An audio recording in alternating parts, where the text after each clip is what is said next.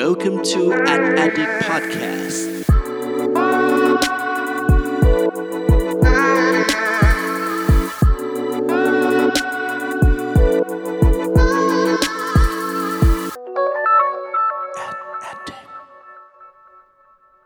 สวัสดีครับ ขอต้อนรับเข้าสู่ a d d i c t Podcast ตอนที่ 25 กับผม เพิร์ดพงศ์ปิติภาสุกยืดครับ วันนี้นะฮะสิ่งที่เราจะมาพูดคุยกันนะครับก็มาจากเซสชันหนึ่งนะฮะจากงานที่ผมเชื่อว่าเพื่อนๆ นักการตลาดแล้วก็นักโฆษณาเกือบทุกท่านเลยนะฮะน่าจะแวะเวียนไปงานนี้มาหรือว่าเคยแวะเวียนกันไปในปีก่อนๆนะครับซึ่งก็คืองาน DAAT Day 2019 นะครับซึ่งจัดโดยสมาคมโฆษณาดิจิทัลแห่งประเทศไทยที่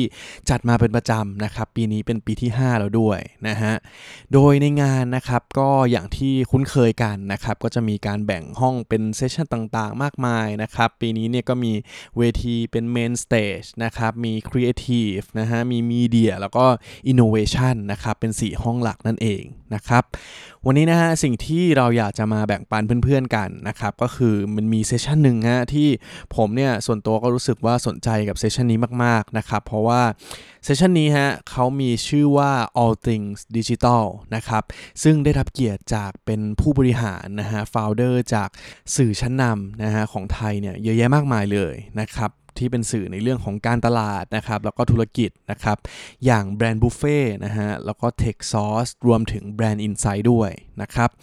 ดังนั้นนะครับวันนี้เราจะมาแบ่งปันกันนะครับกับ 7 ประเด็นน่าสนใจ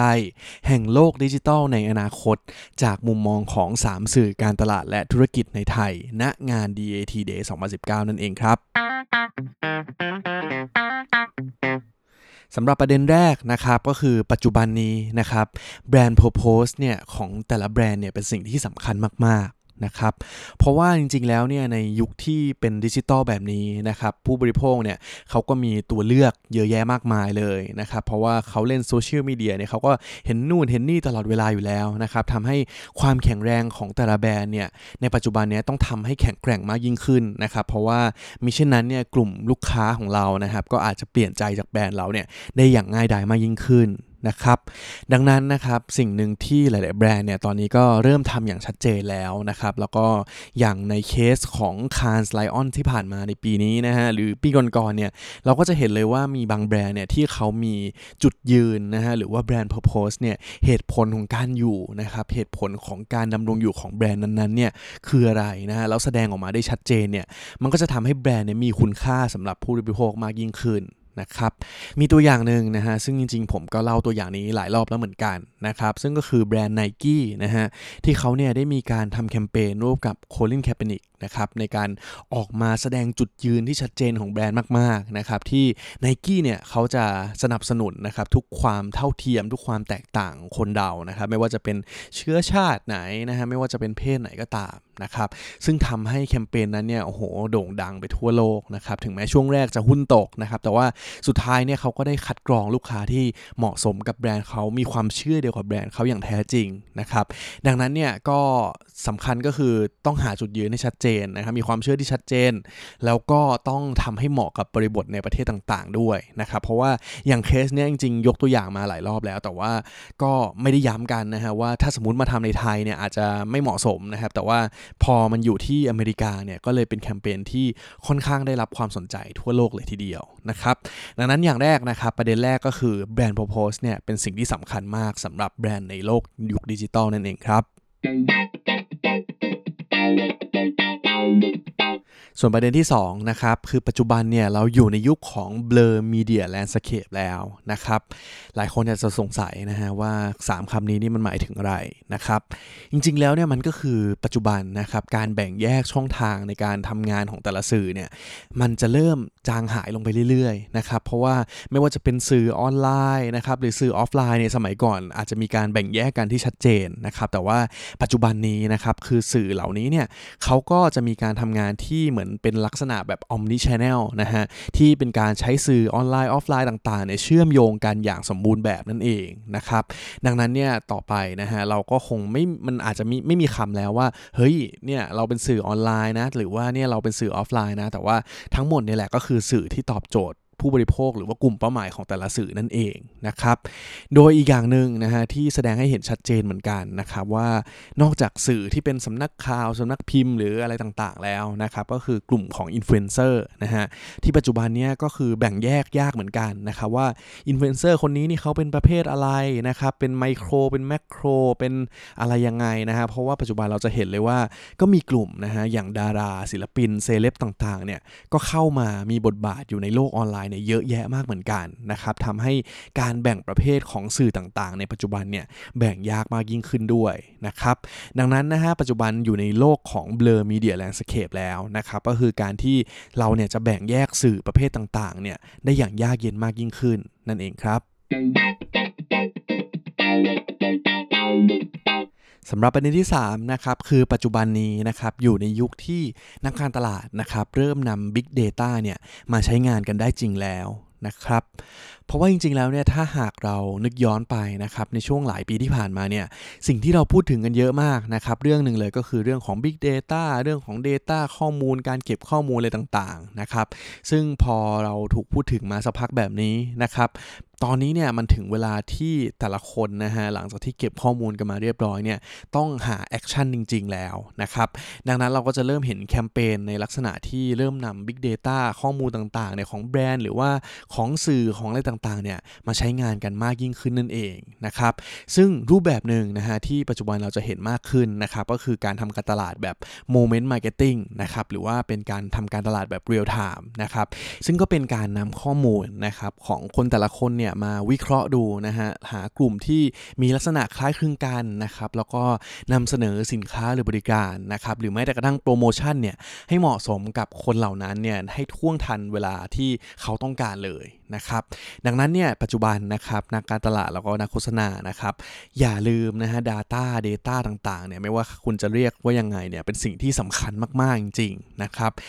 เราจะทำการตลาดแบบไม่มีข้อมูลไม่ได้แล้วนะครับ ดังนั้นประเด็นที่3นะครับก็คือปัจจุบันนะครับคือยุคของการนำ Big Data เนี่ยมาใช้งานจริงแล้วครับ และประเด็นที่4นะครับคือพอปัจจุบันนี้นะฮะเราอยู่ในโลกของยุคออนไลน์นะครับ สิ่งที่เราควรจะเป็นนะครับก็คือจากเดิมนะฮะเราอาจจะมองคู่แข่งจากกลุ่มธุรกิจเดียวกันนะครับ แต่ว่าณปัจจุบันนี้นะครับเมื่ออยู่ในโลกดิจิตอลเนี่ยคู่แข่งของเรานะครับอาจจะไม่ได้มาจากธุรกิจเดียวกันแล้วก็ได้ นะครับ อันนี้ก็ถือว่าเป็น mindset หนึ่งนะฮะที่หลาย ๆ คนเนี่ยอาจจะต้องมีการมองภาพให้มันกว้างมากยิ่งขึ้นนะครับ เพราะว่ามีอย่างคำคำหนึ่งนะฮะที่แจ็คหมาเคยพูดไว้นะครับว่าธนาคารนะฮะที่ยิ่งใหญ่ที่สุดในอนาคตเนี่ยอาจจะไม่ใช่ธนาคารก็ได้นะครับอาจจะเป็นโมบายวอลเล็ตต่าง ๆ นะครับที่เราเริ่มใช้อยู่มากยิ่งขึ้นในปัจจุบันนี้นะครับ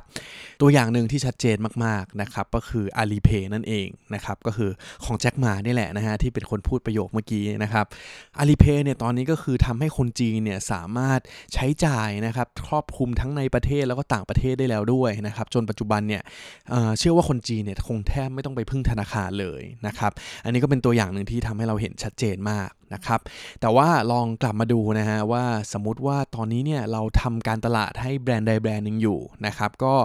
ลองมองภาพให้ใหญ่มากยิ่งขึ้นนะครับ ว่าจากเดิมเนี่ยเราอาจจะทำการศึกษาคู่แข่งที่เป็นทางตรงของเราในกลุ่มธุรกิจเดียวกันนะครับ แต่ว่าตอนนี้เนี่ยต้องลองศึกษาให้ดีฮะว่าสินค้าและบริการประเภทเดียวของเราเนี่ยที่เรานำเสนออยู่เนี่ยมันจะมีกลุ่มธุรกิจไหนอีกไหมนะฮะหรือว่ามีแบรนด์ไหนอีกไหมที่อาจจะส่งผล แล้วก็ดึงกลุ่มเป้าหมายของเราเนี่ยให้หัดไปใช้ในสิ่งนั้นได้ด้วยนะครับ ดังนั้นนะครับประเด็นนี้ก็คือสำคัญมากๆเลยนะครับ คือควรมองคู่แข่งนะฮะที่นอกเหนือจากธุรกิจเรามากยิ่งขึ้นนั่นเองครับ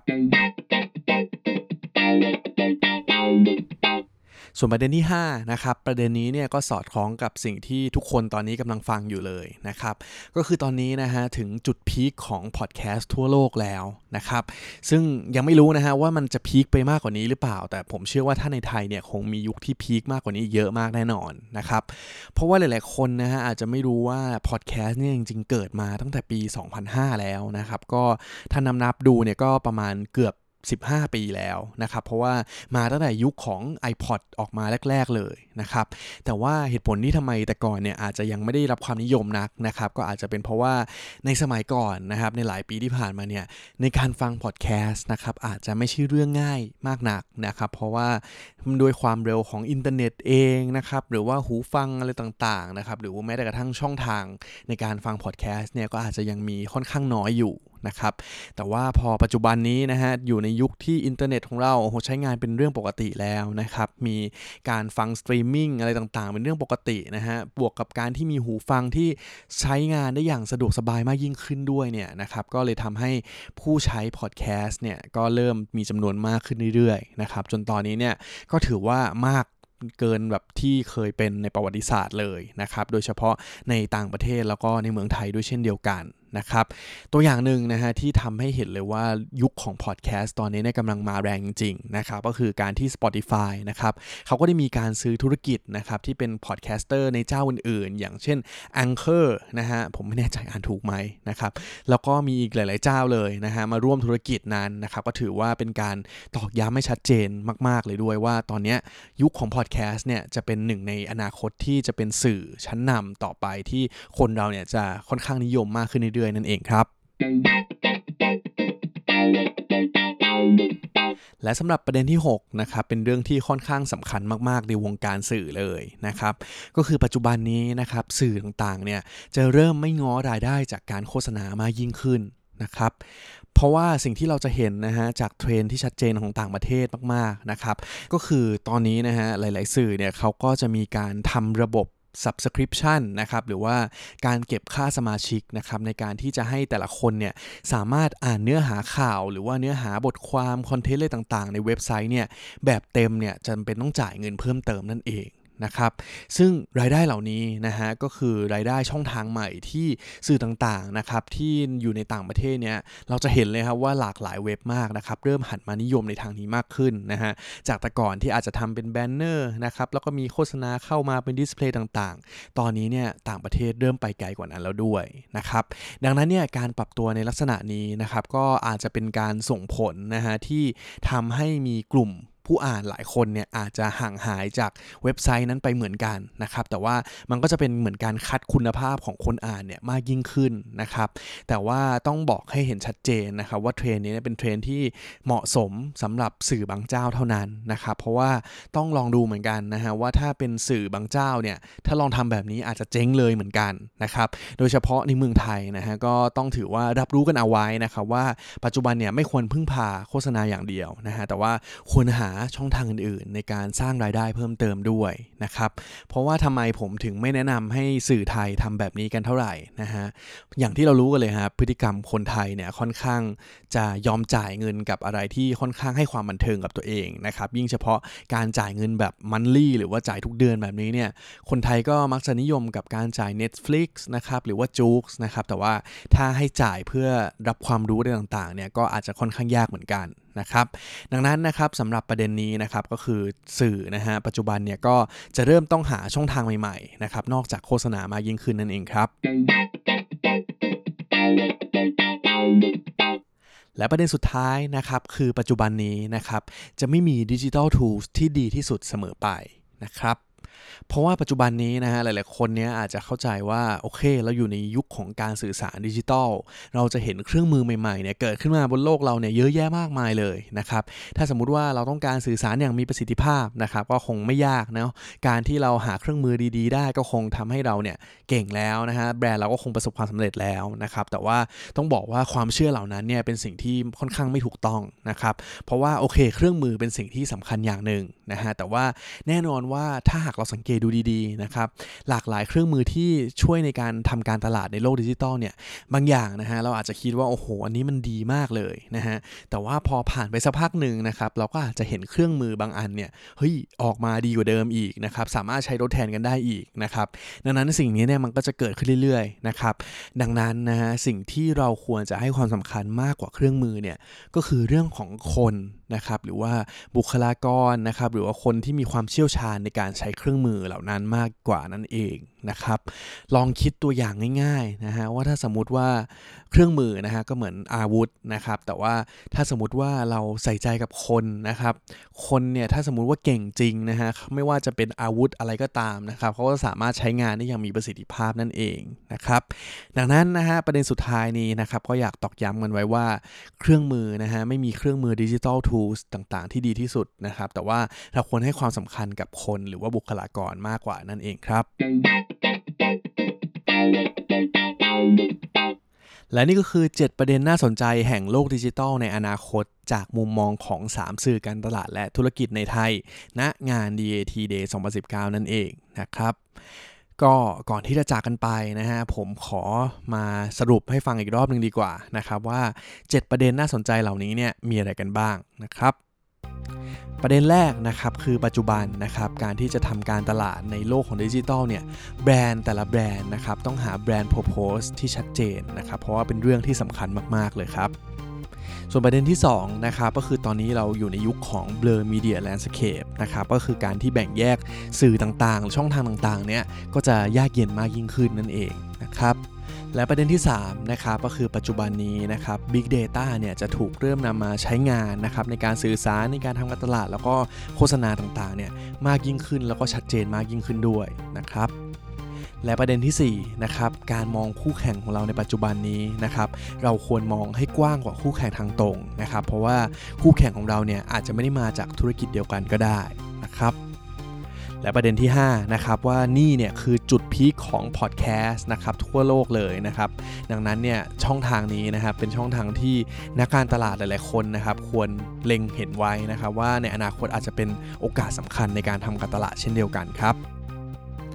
และประเด็นที่6นะครับก็คือปัจจุบันนี้นะครับสื่อต่างๆเนี่ยเริ่มไม่ง้อรายได้จากโฆษณาเพียงอย่างเดียวแล้วนะครับแต่ว่าอาจจะมีการหาวิธีการอื่นๆนะครับเช่นอย่างในต่างประเทศเนี่ยก็มีการทำระบบสมาชิกต่างๆ เพื่อให้คนสมัครแล้วก็สามารถอ่านข้อมูลอ่านบทความแบบเต็มในเว็บไซต์ได้นั่นเองครับ